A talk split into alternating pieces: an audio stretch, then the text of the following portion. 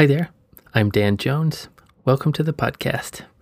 I'm an oceanographer working at the British Antarctic Survey in Cambridge, UK. Here I have conversations with people whose work intersects with climate in some way. I started this podcast because I like talking with and learning from these folks. Some of you might be new here, so welcome and thanks for coming aboard. In a few minutes of podcast time here, I'll be talking with Eric Holthaus, who describes himself as a meteorologist, climate journalist, and a writer. So, Eric has a new book out called The Future Earth A Radical Vision for What's Possible in the Age of Warming. It has been out since late June in the US, and it was just released in the UK in early August. It's a pretty amazing book in several ways, which we'll talk about soon. I finished it a few days before the interview, and honestly, it has made me rethink some things.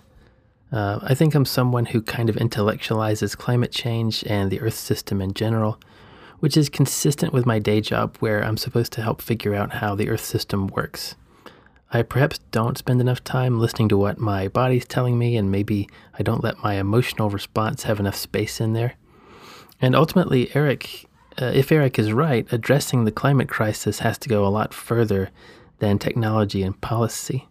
If he's right, we have to use our imaginations and our kind of emotional realities and conjure up a new way of living with each other that's based on consent and reciprocity and mutual care, as Eric says in the conversation in a little in a few minutes here. That's how you build a society where we're less likely to take advantage of each other and less likely to produce harm both to ourselves and to, to future generations. We could be talking about like an enormous intentional shift in how society is organized. At least that's the kind of vision that Eric has articulated very nicely in this book. And I think it, I think it's compelling. I think it's interesting. I think we had for this podcast a relatively serious, kind of calm conversation that just seemed to be how we were both feeling at the time, which of course is fine. I, I liked it, and I hope that you will enjoy it as well. So that's probably enough for me for now. Uh, I don't think I need to cover anything else. So let's just go ahead and get into this conversation with Eric Holthaus. Here we go.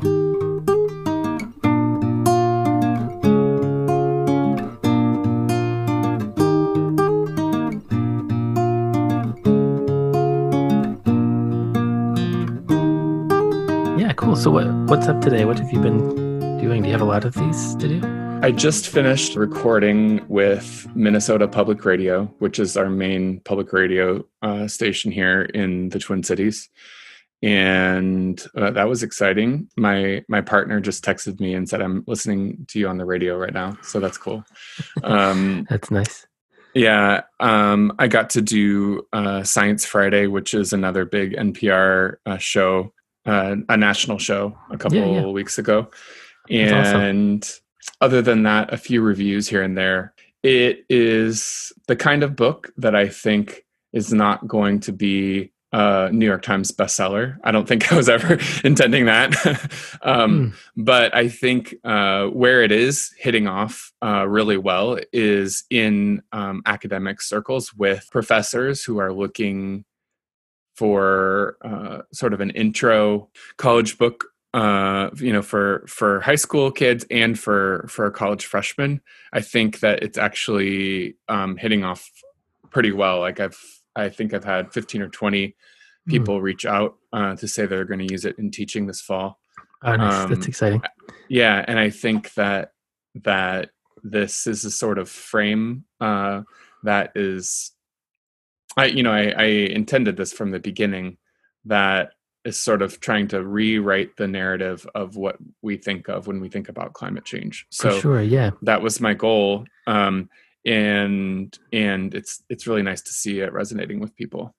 Yeah, absolutely, and that's definitely what I what I'd love to talk about. So first, yeah, thanks for being here. I want to make sure that I, mm. I say that explicitly because mm. I, I, always feel that way, but uh, it's nice to actually explicitly say it.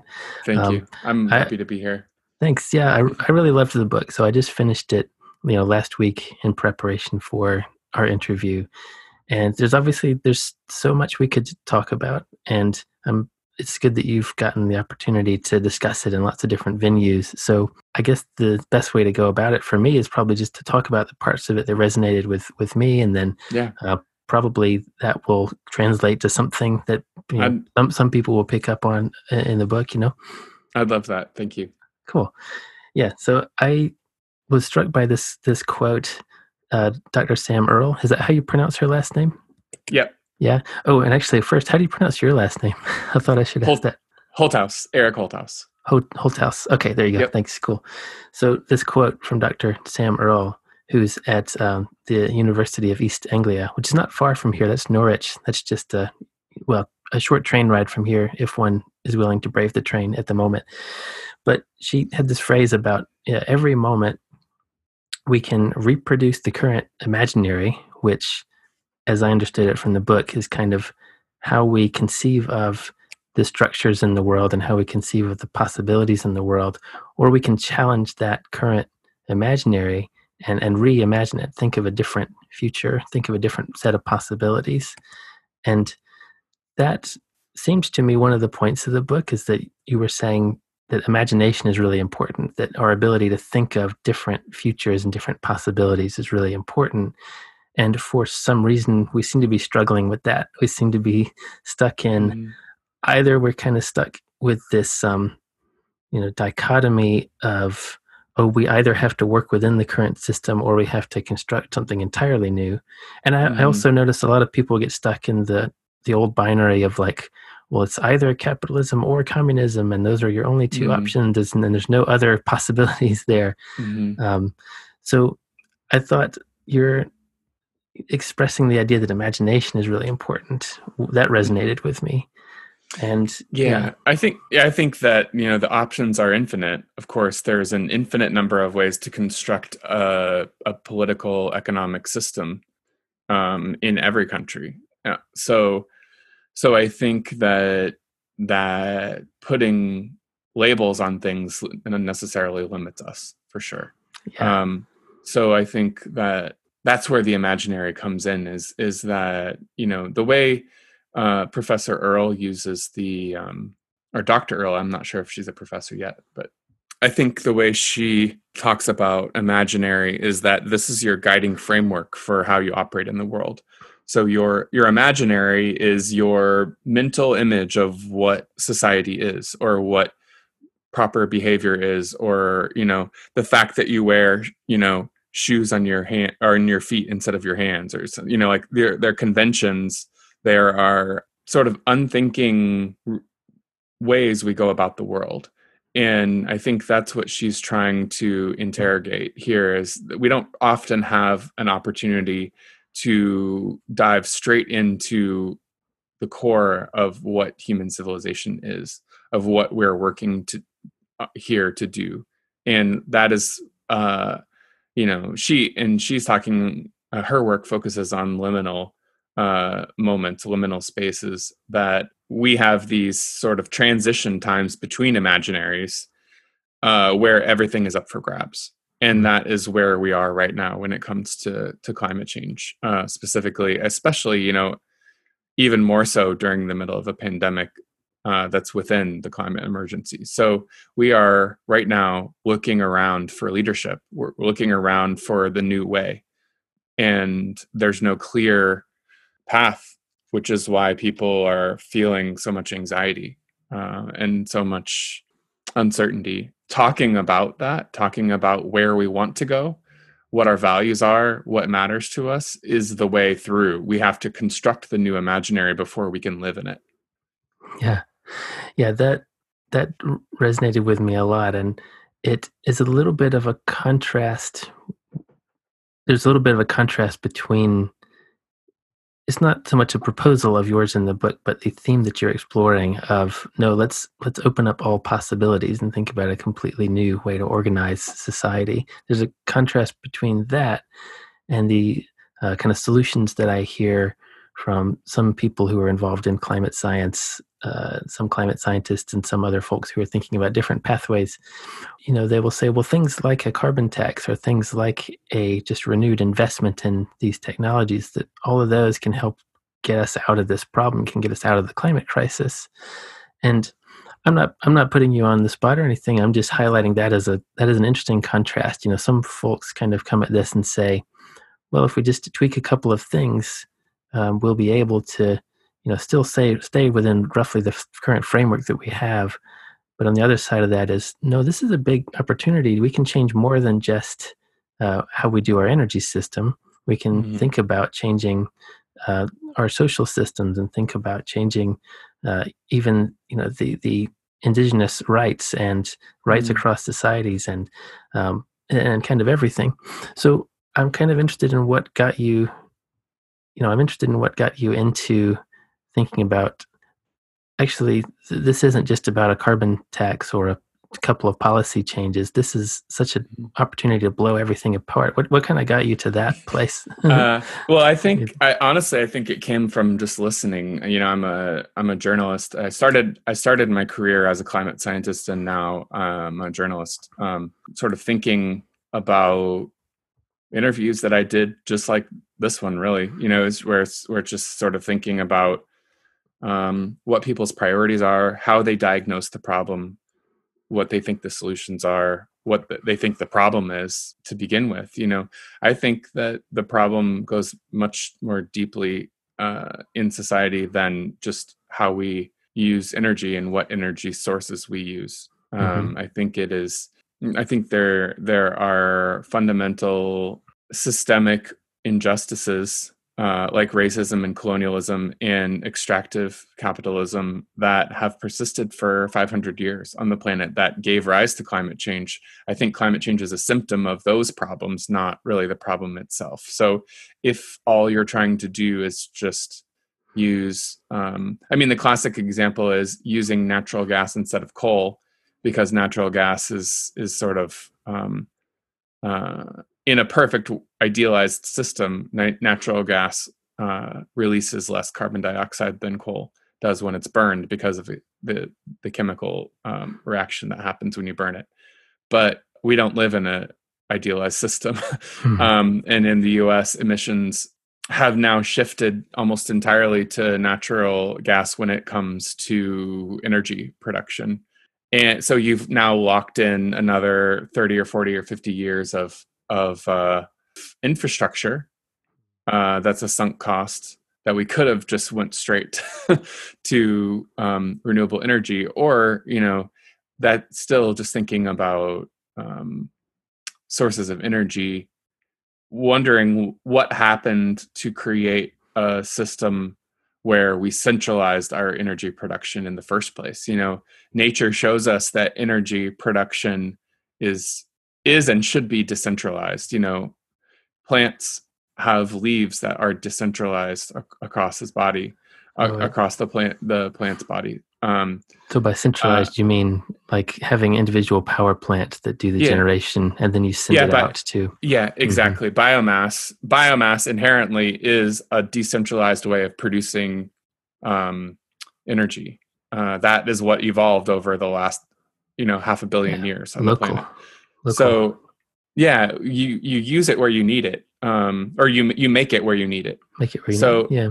Mm. Yeah, and so that's what I think in in a per, again in a perfect world, that's what solar and wind do as well. Uh, but we're not in a perfect world where we have now massive utility um, companies that are centralizing solar and wind just like they centralized coal and and and natural gas. Mm-hmm. And so we are sort of trending down, down that path where it even renewable energy is not a you know it's not obvious if it's a good thing uh, uh, just on its face because it in some cases lives in that previous imaginary if we want to keep talking about imaginaries it lives in that previous way of doing things where where you centralize power and control and energy production and and money really mm. uh, to the net detriment of the broader uh, population. And yeah. and so there's a risk here that that that if we're doing if we are not cutting deep enough into the previous imaginary that we will recreate the problems of the past. Right. So just to dig into that a little bit more, so a centralized approach to energy that's having power plants and distributing it and then a localized or uh, decentralized approach to energy production. That's like putting solar panels on your house, for example, just to be mm-hmm. concrete. You know, you make it right there, you make the energy right there, yep. where where you need it. And the analogy you were drawing is that yeah, photosynthesis plants photosynthesize. They make the energy there, you know, where they live. Mm. Yeah. So the, let's to back up to the other bit. There was a nice thread that you mentioned that I wanted to dig into a little bit more. You know, you mentioned that these economic systems that we live with and these social systems and some of the inequalities that exist within those systems are tied into the problem of climate change where climate change is almost a symptom of those mm. can we dig into that a little bit more what sure. are some of the ways in which they're they're all connected you know yeah um i think the the most important one is uh the this idea of consent and exploitation um, so if you're living in a society that is focused on consent and reciprocity and mutual care, you are less likely to take advantage of each other or to produce harm.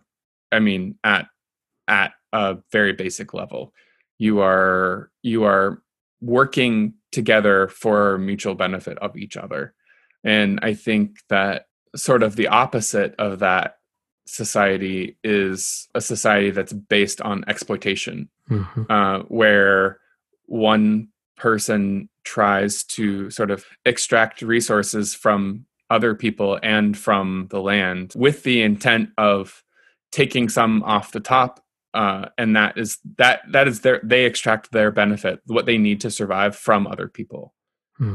that system devolves quickly I mean, we what we and and it can con- concentrate wealth and power pretty quickly, which is what we have seen over the last 500 years. Really, um, is is that sort of that system sort of take control as the dominant system in the world. The discovery of fossil fuel burning helped reinforce that system, where you had this extremely high density energy material that that facilitated that that that way of structuring society. Whereas before you know like with if you had a global society that was built on biomass as its primary fuel again it's decentralized. There's it's not that you can't like hoard an entire country's worth of of forest and and burn it as easily as you could hoard an entire country's supply of of coal and centralize that. And you know build these massive like sailing ships and go and and and like invent guns and like take over an entire continent you know yeah. so so i think that um that it will at this point take a conscious effort for us to choose again that um that world that is focused more on reciprocity and care and mutual aid rather than on mutual you know or like systematic exploitation. Right. And uh, that I think connects nicely with uh, when I say connects nicely, I mean is consistent with like I just finished this book called uh, Superior, and it's uh it's an anti-racist book. Basically, traces the history, some of the history of certain strands of racist thought, and uh, the author, whose name I've forgotten, I'll try to remember to link it when I post this episode. Uh, one of her kind of points was to say, well, remember that you know racism was generated, was created. It's yeah. a, it's a PR thing.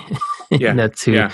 That it was it was generated. It, it's a technology, to, if you want to think about it that way. Yeah. Yeah. To to make certain people believe or feel like, oh well, w- this group is better than this other group. You know, the group that you're part of is better than this other group, and actually, we we deserve to you know go to this other continent and take it over um, just because well we're we're superior we're uh, we mm. we look look at all the stuff we've done we're clearly a superior group we we should just mm. go around the planet and continue consuming resources and continue taking things because well we're making it better right so mm. that that line of racist thought seems to generate like it's very easy to see that producing an exploitative uh, way of looking at the world where you see everything as a commodity, everything as something that you can potentially kind of churn through, whether it's mm grabbing land or grabbing resources, um, grabbing uh, labor. And mm there's also systems of thought and prejudice there that uh, try to sort people into classes, right? And then you imagine, oh, there's there's classes who are going to kind of be doing the work, and then there's classes who's going to be making all of the money. And there are systems of thought that reinforce those kind of you know in in these uh, kind of inequalities. So mm. I think that what you said does paint a little bit more of a picture of me of how something like racism, something like a kind of classism almost too, mm. uh, can lead to this kind of exploitative system where you're not, you know, the people operating the system are not concerned with mutual care. They're pursuing their own, you know, self-interest.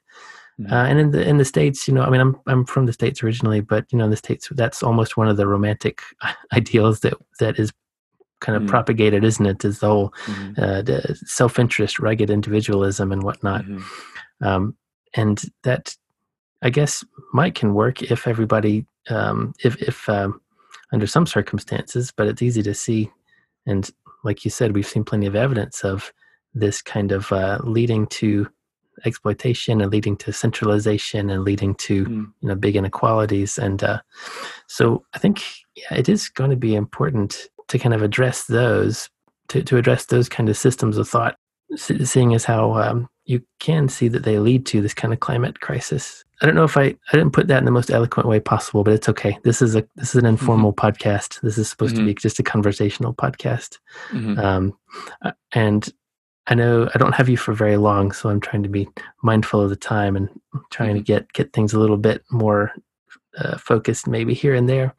Um, so that kind of leads me to the next thing is thinking about um, I'm, I'm, not really marching us through a set of questions i just have some notes that's that i've taken from your book here that's what i'm looking at over here one of the phrases um, that you uh, wrote that i really liked that i responded to was that we have to uh, radically act in the present moment with the deep and transcendent love of visionaries that mm. phrase you use the phrase visionaries in there and you actually use the word love which i really appreciated because I, I think that is part of it. I think there is like a, a real there is a spiritual dimension to this, not necessarily like mm-hmm. metaphysical, you know, believing mm-hmm. things in a, in a woo woo kind of way, but I just mean like a spiritual, like what's at our kind of what's in our hearts and what's uh, our level of caring for each other, and that mm-hmm. in the way that you framed it in the book, we're not going to get our way out of the climate crisis unless we actually learn how to kind of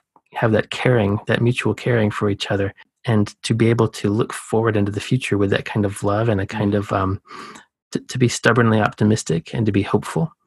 Mm. Um, I, uh, yeah, you, you talk about getting out of binary thinking, getting out of this, you know, us versus them, getting out of the thinking of it can only be one thing or the other. Um, mm-hmm. I, I, like the phrase stubbornly optimistic too. I thought that was, I think that mm-hmm. describes what I try to, that's what I aspire to anyway. Mm-hmm you talk about shifting away from top down control and centralization towards this kind of web of responsibility. And, and it's, it's beautiful. Like you mentioned that it's, it's a beautiful way to conceive of organizing society. You mentioned it's not built on guilt, it's not built on shame, it's not built on this kind of hyper individualism. I'd like to know a little bit more about your kind of pathway to this way of thinking because I've in my own ways I've kind of been trying to head in that direction as well. I've trying to to you know rethink some of the for lack of a better term some of the spiritual traditions that just relate to how do I relate to other people? How do I find that love? How do I plug into that love and how do I plug into that hope and that kind of optimism for the future?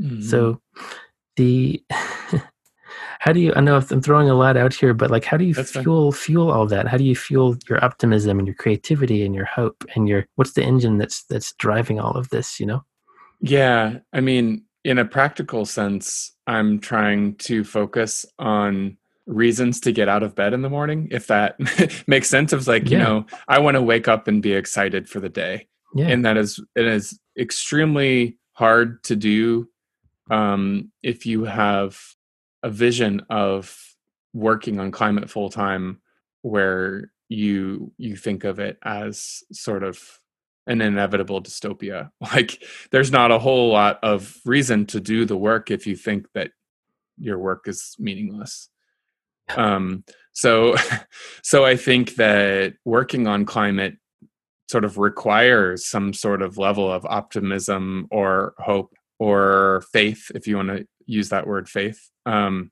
inherently because it's a you know it's a really depressing thing um, to work on if you let it get that way. I think maybe climate work draws that type of person potentially that that is that is willing to take the, take that leap of faith um, and, and, say that things can get better even though things are bad right now. Hmm. Um, I mean, we have thousands of years of of uh, phil- philosophical and religious traditions of understanding that moment of saying, how do you act in uncertainty? How do you how do you choose to go on when everything seems to be falling apart? I feel like the thread throughout religions is that um, at some at some point there's just no choice. It's just you have to do it because you are you're doing it for each other. You're not doing it for yourself.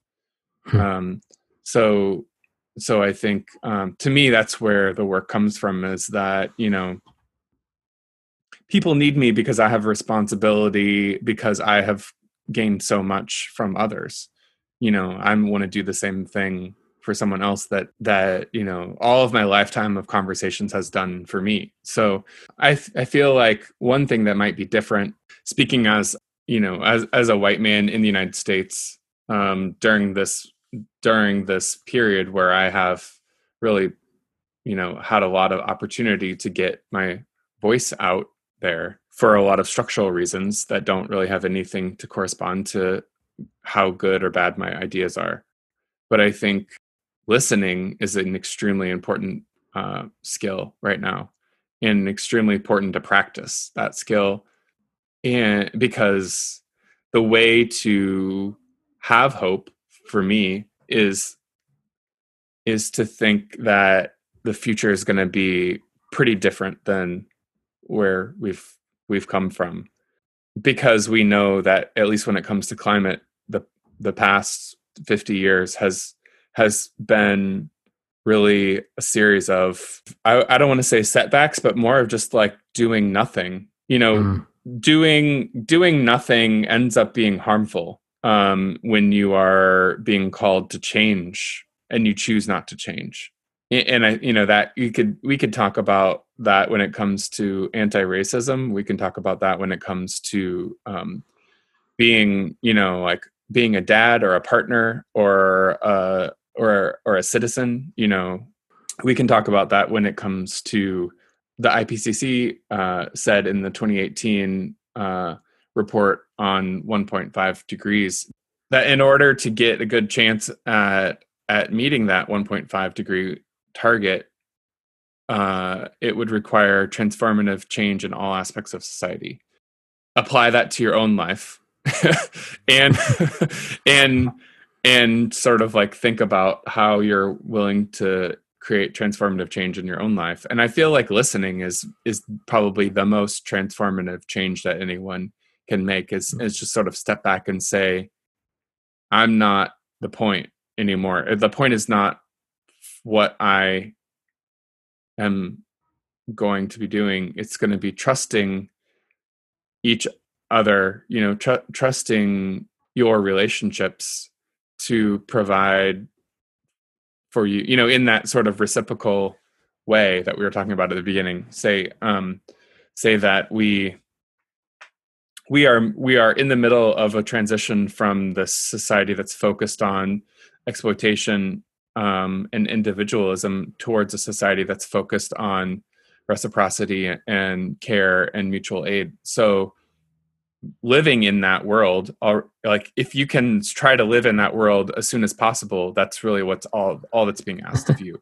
is yeah. to try to live inhabit that world and sort of show others what it's like hmm. and i think listening is is is probably one of the most important ways to get into that world yes listening and making plenty of space for the idea that well there are going to be a lot of experiences out there, a lot of human experiences that you just don't have direct access to, that you just need mm. to take other people's word for because there's no way for you to test it yourself. Yeah. Um, you know, reading is a version of listening for sure. You know, you are mm. you are reading and incorporating other per- person's thoughts into your own brain. So exactly, yeah, Yes, and I really liked this. You mentioned all the thousands of years of spiritual and philosophical traditions about how to deal with uncertainty and how to relate to each other.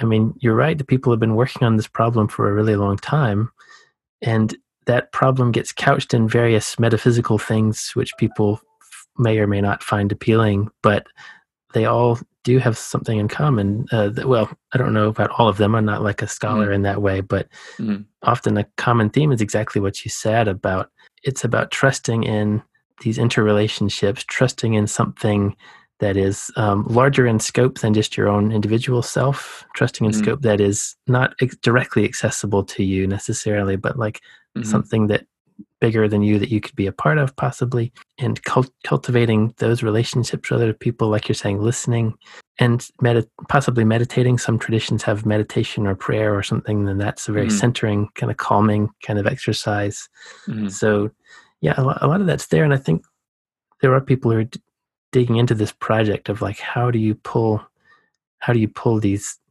the wisdom out of some of these old traditions and apply them to you know modern life i also like what you said about yeah we're in a transition from a more individually focused kind of world to one where we'll have to think about how our actions affect other people and how we can get going as a, as a single thing as you know as as a species as a, a part of the mm-hmm. planet earth and I think that transition is not only a good idea, but it's like required. Like, I don't think we can continue down the same trajectory, the same really individualistic type trajectory that we've been mm-hmm. kind of embedded in. It's just not working anymore.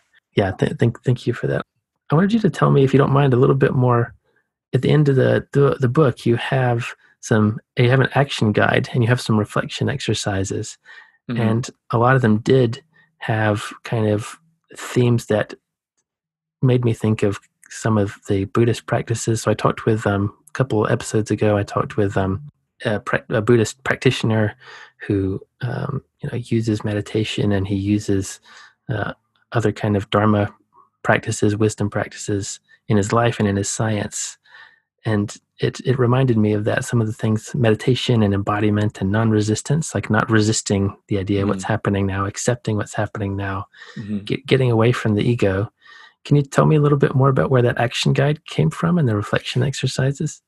Yeah, um, Caroline Contillo, who who wrote the the grief uh, action guide, does come from a Buddhist tradition. So you did pick up on that, mm-hmm. uh, mm-hmm. um, and I think that you know her her writings in that in that guide it, it's really sort of like informed, I think, by her own experiences of being um, a person who has struggled with grief um, and anxiety around climate change and working through that um, in sort of trauma focus, uh, trauma healing uh, focused uh, approach. And I think that that is what I mean because that's what's happening right now is that climate scientists are are working through trauma, even if we don't want to say it that way. Um, being in a science that is contemplating change on this scale, devoting your life to that as it's happening is really a traumatic experience. I, I, that that's sort of that's sort of where where it comes from. The idea that the idea that we might need to like grieve the past climate that isn't coming back that mm. really struck with me that really struck me and i hadn't honestly thought that that might need to be a thing that i go through you know what i mean mm-hmm. like i i do come from a scientific you know tr- background and training and tradition and things and i i just hadn't it seems obvious in retrospect, but like emotionally, I'm like, no, you might actually need to go through a process of grieving the things that have been lost. That mm-hmm. you know, you know, I read I read stressful headlines and I read stressful mm-hmm. predictions mm-hmm. about the future, and yeah, you're absolutely mm-hmm. right that I probably have been not fully letting all of that sink in and not letting all that fully register. Mm-hmm. That um, I don't know if part of that is just um, uh, some so some preservation or some emotional uh, pattern that I've gotten into, some self-preservation instinct or some emotional pattern that I've gotten into. But yeah, I think lately I've I've have started to more explicitly grieve some of these things. To give you a mm-hmm. concrete example, uh, so my uh, dad lives on a bit of land in southeast Georgia. He's got you know pecan trees blueberry bushes. He's got a bunch of flowers and things surrounded by pine trees. It's on a dirt road. It's in the middle of nowhere. The thought occurred to me that like by the time I my son, my son is eight years old. By the time my son is either my age or maybe his grandfather's age, I don't know if he'll be able to like literally survive the summers in Southeast Georgia, right? I mean, I don't know enough about the regional climate projections, and I understand as a climate mm-hmm. scientist that regional climate projection is actually pretty hard. But mm-hmm. um, we know it's going to, especially if things continue on the same trajectory, uh, it's going to get warmer. The summers are, all, are already dangerously hot down there, you know, right mm-hmm. now at this level of warming, and it's only going to going to continue um, if that same kind of broad scale pattern you know applies to southeast Georgia, which it, it likely will. Warm places tend to get warmer under this scenario. Uh, wet places get wetter, dry places get drier. That seems to be what mm-hmm. the projection suggests. So that has been a concrete thought that I've realized. Oh, maybe I need to actually grieve that. You know, the I was born in Savannah. That's a coastal city. Mm-hmm. Sea level rise you know could swallow that up or could swallow the edges of it up certainly mm-hmm. you know mm-hmm. as as the decades go on so i really i appreciate you explicitly putting that in the book because uh yeah for, for me that's part of what i reacted to is like oh right i might need to mm-hmm. actually go through an emotional process here that mm-hmm. it might not be enough for me to just intellectualize the whole thing you know mm-hmm.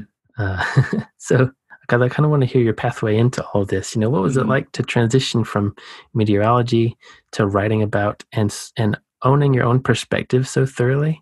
Because you know you've you. you've you've, been, you've owned your own perspective so thoroughly, and you've been so vulnerable with us by sharing your hopeful, optimistic vision of the of the the future. And mm-hmm. um, I I mean optimistic in the best way in terms of it is that it is an expression of uh, optimism, that stubborn optimism. That's what I was mm looking for.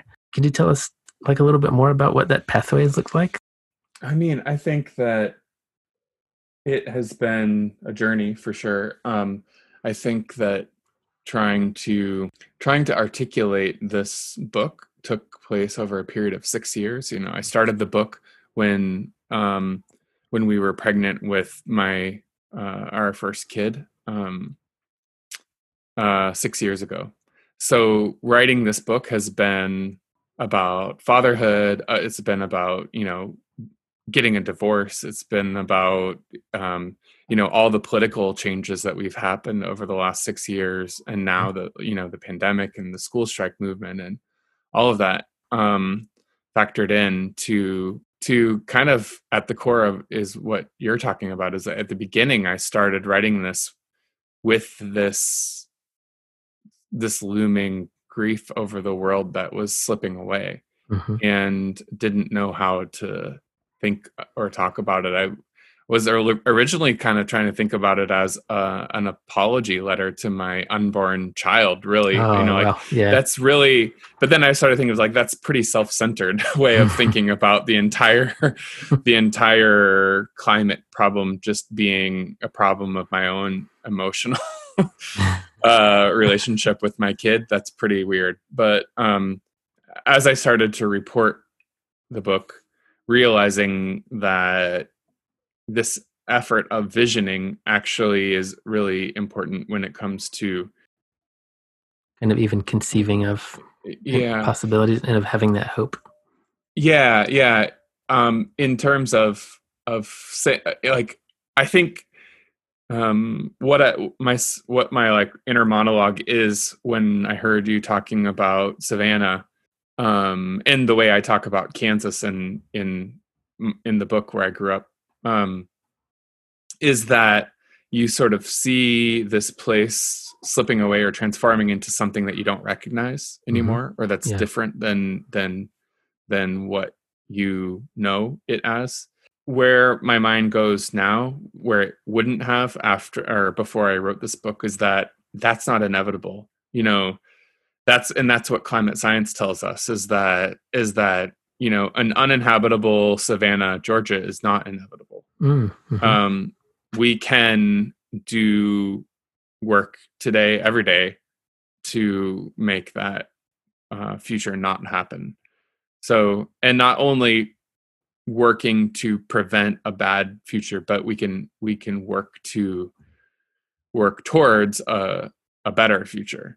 Um, and that's i think what i'm asking readers to do is to imagine I, I feel like climate books have encouraged us to contemplate us losing everything we love and like work uh you know sort of um act out of motivation of fear and anger and loss and i think that we can also act out of maybe it's even more effective to act out of this like irresistible desire for the better world you know? Like you can imagine savannah even being better than it is right now in the future even amid, like even during climate change as as some of these you know sea level rise will happen in our lifetime. It will flood savannah more often. There's really no way around that because of ice sheet dynamics. Mm-hmm. but but i think it could be you know 10 centimeters instead of 200 centimeters.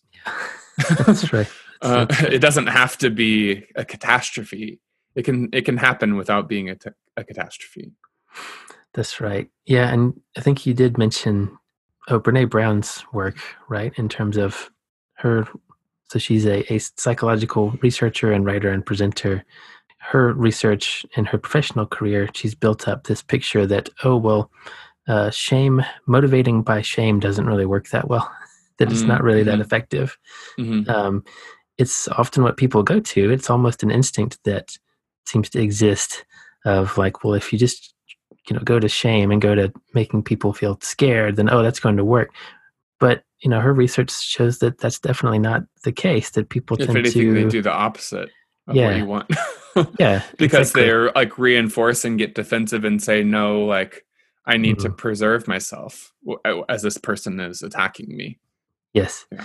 And, you know, that's one of the things that I definitely noticed culturally growing up in the Southeast is that mm. uh, any attempt to induce guilt over environmental issues tended to and ended up in a very strong emotional reaction going the other way, going mm. towards just dismissing all the science and focusing on you know individualism and focusing on like you said self-preservation which mm-hmm. i mean to be fair I, I do want to be fair to the ego here you know the ego does have a role to play the ego does there is a role for self-protection in all of this. There is a role for looking after yourself and making sure you're all right.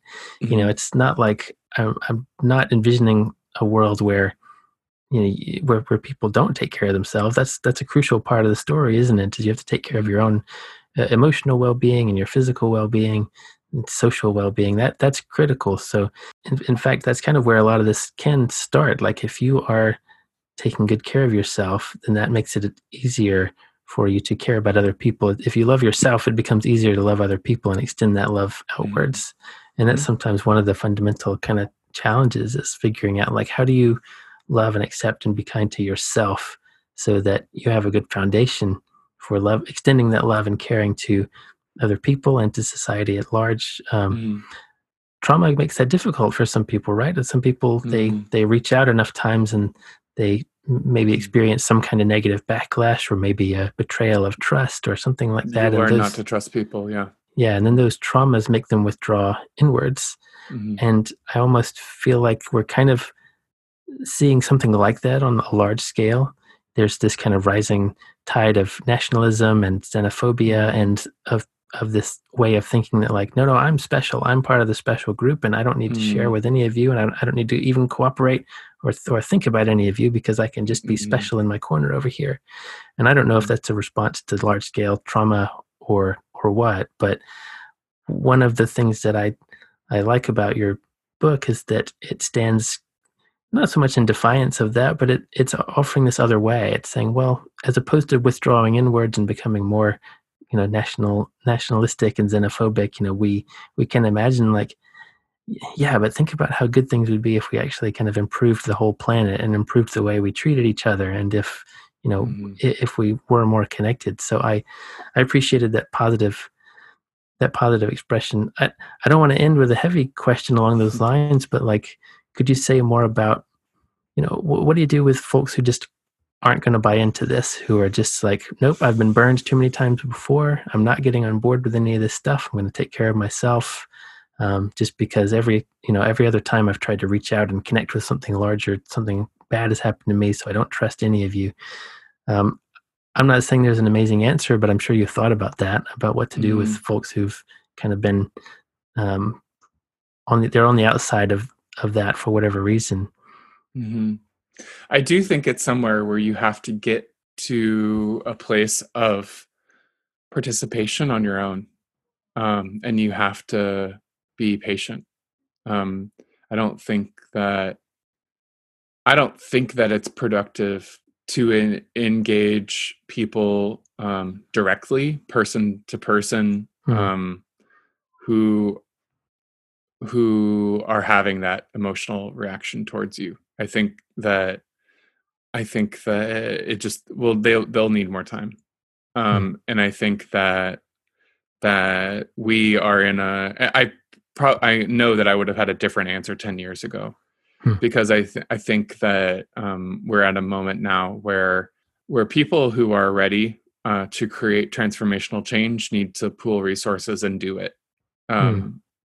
right now. You know, like you know this week or or next week. You know, like start to start to live in that world in that in that uh, re- that world focused on reciprocity as soon as possible today if you hmm. can Hmm. Um, and um, and I think that that is going to take enough energy that I don't know that it's possible. I mean, when that person is your your your parent or or your partner or your child or someone uh, and you really deeply love them and you want to maintain a relationship with them that's a different story but i think if it's a random person on the internet that's that's approaching you with comments on your blog post or something like that just let it go honestly mm. um, they can talk and think about it on their own time and this is honestly this is probably a reaction that they need to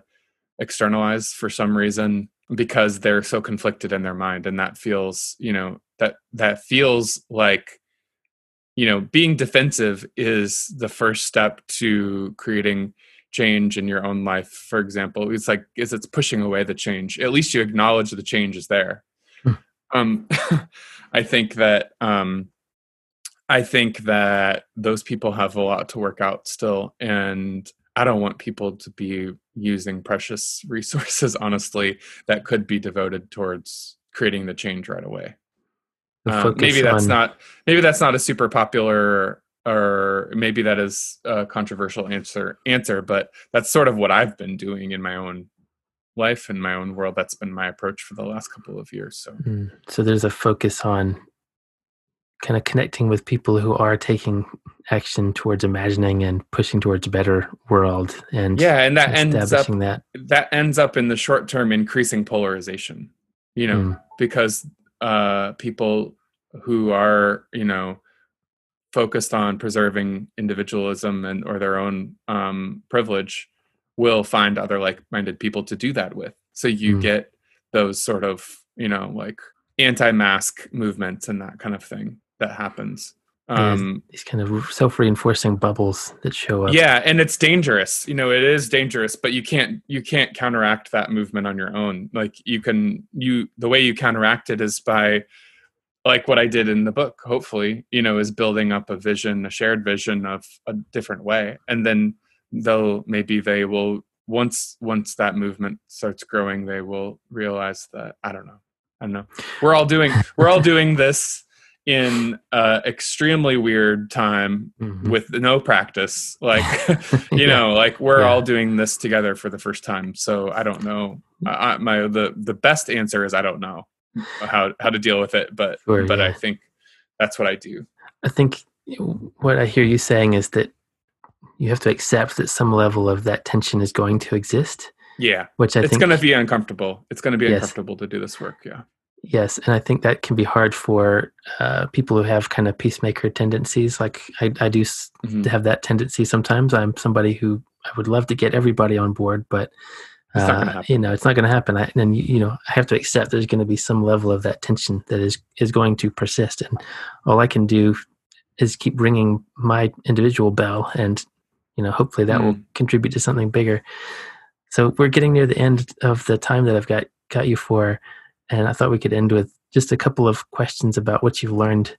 Um, so I wonder, it, could you say something about what you've learned about science that you didn't know before you got involved with it generally? You know, this going back a couple of decades now, something that surprised you about the way that science operates? Sure. Yeah. Um, one thing that surprised me is that science never ends. Hmm. Um, and that's by design. There is no final point of anything that you were working on, really. Like, and to think that there is is sort of hubris. Hmm. Um, to think that you will fi- fix something or solve something yourself, or even your entire research group. You can move a conversation forward, but you can't end it. Yeah. yeah. Um, no, I mean, no conversation can ever end when you're hmm. Working in science. I mean, that's what science is designed to do is to constantly test and retest reality from multiple viewpoints and we live in a world where th- there's nuance and like um, things don't always happen the way you expect them to clearly hmm. um, telling the same um, like let's say let's say you're re- researching sea level rise or like you're working on the the thwaites glacier project or something like that where there's massive attention massive importance it's an urgent problem. Studying that problem you could you can think of an infinite number of ways to study the problem you know like um, i think one one thing that's really interesting when it comes to like ice sheet dynamics is like there are structural engineers you know like that's a major component of of studying ice sheets is is that you like study buildings or you study ice as a structure rather than ice as a physical process mm-hmm. um, that leads insight um, to to how it works um, i don't know like you know the more people that you can get with a more diversity of viewpoints from different backgrounds you know like having someone um, on your research team from Bangladesh who grew up hearing the world tell them that their country was disposable and expendable and going to be underwater anyway. So why does it matter? You know, mm-hmm. like they will bring a different perspective to your extremely technical science focused um, study on ice sheets than than someone would that grew up in Denver would where they didn't grow up with sea level rise mm. as a mm. threat. Yeah, you know, absolutely. Like your background determines your perspective that you take. We are we all have these biases, and they are not something to be cleansed from us, but mm. like but there is strength when it comes to studying a problem from multiple different ways because the conversation that's what that's what the whole point is is having mm. a conversation with as many different viewpoints as possible absolutely I better get you out of here. I know you got another meeting in like five minutes. So, yeah. Uh, Eric, thanks very much for talking with me. It was really nice. It was really lovely. I enjoyed it. Yeah. Thank you uh, so much. Thanks for having me. There you have it. Thanks for joining us. I liked that. Did you like that?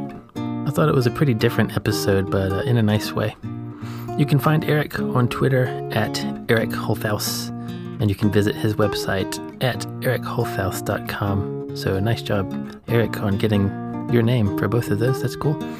I'm at Dan Jones Ocean, and you can follow the podcast at Climate SciPod. Okay, so I said I'd share something personal at the end of each episode, but I, I don't know. This episode was already kind of personal at times, so maybe that's enough sharing for now. so, my personal message at the end of this episode is the idea that it's okay to have boundaries. It's okay to control how much you share. So, here's my boundary for today not going to share, all mine. I'm not closing up shop forever, I'll, I'll share more soon, but my instinct is to not do that today. And you can have that control for yourself as well whenever you choose. That's something that you control. Nobody else knows what you're thinking unless you tell them. So for now, take care, stay well. Thanks for stopping by. And uh, I'll talk with you next time. All right, I'm going to let the music play out, so I'll see you later. Yeah, I'm still here. You still there? That's fine. I mean, I don't have anything else to say. I hope you have a good day. Stay cool if you're listening to this in the summer because it's hot. Drink some water. Go drink some water. Bye bye.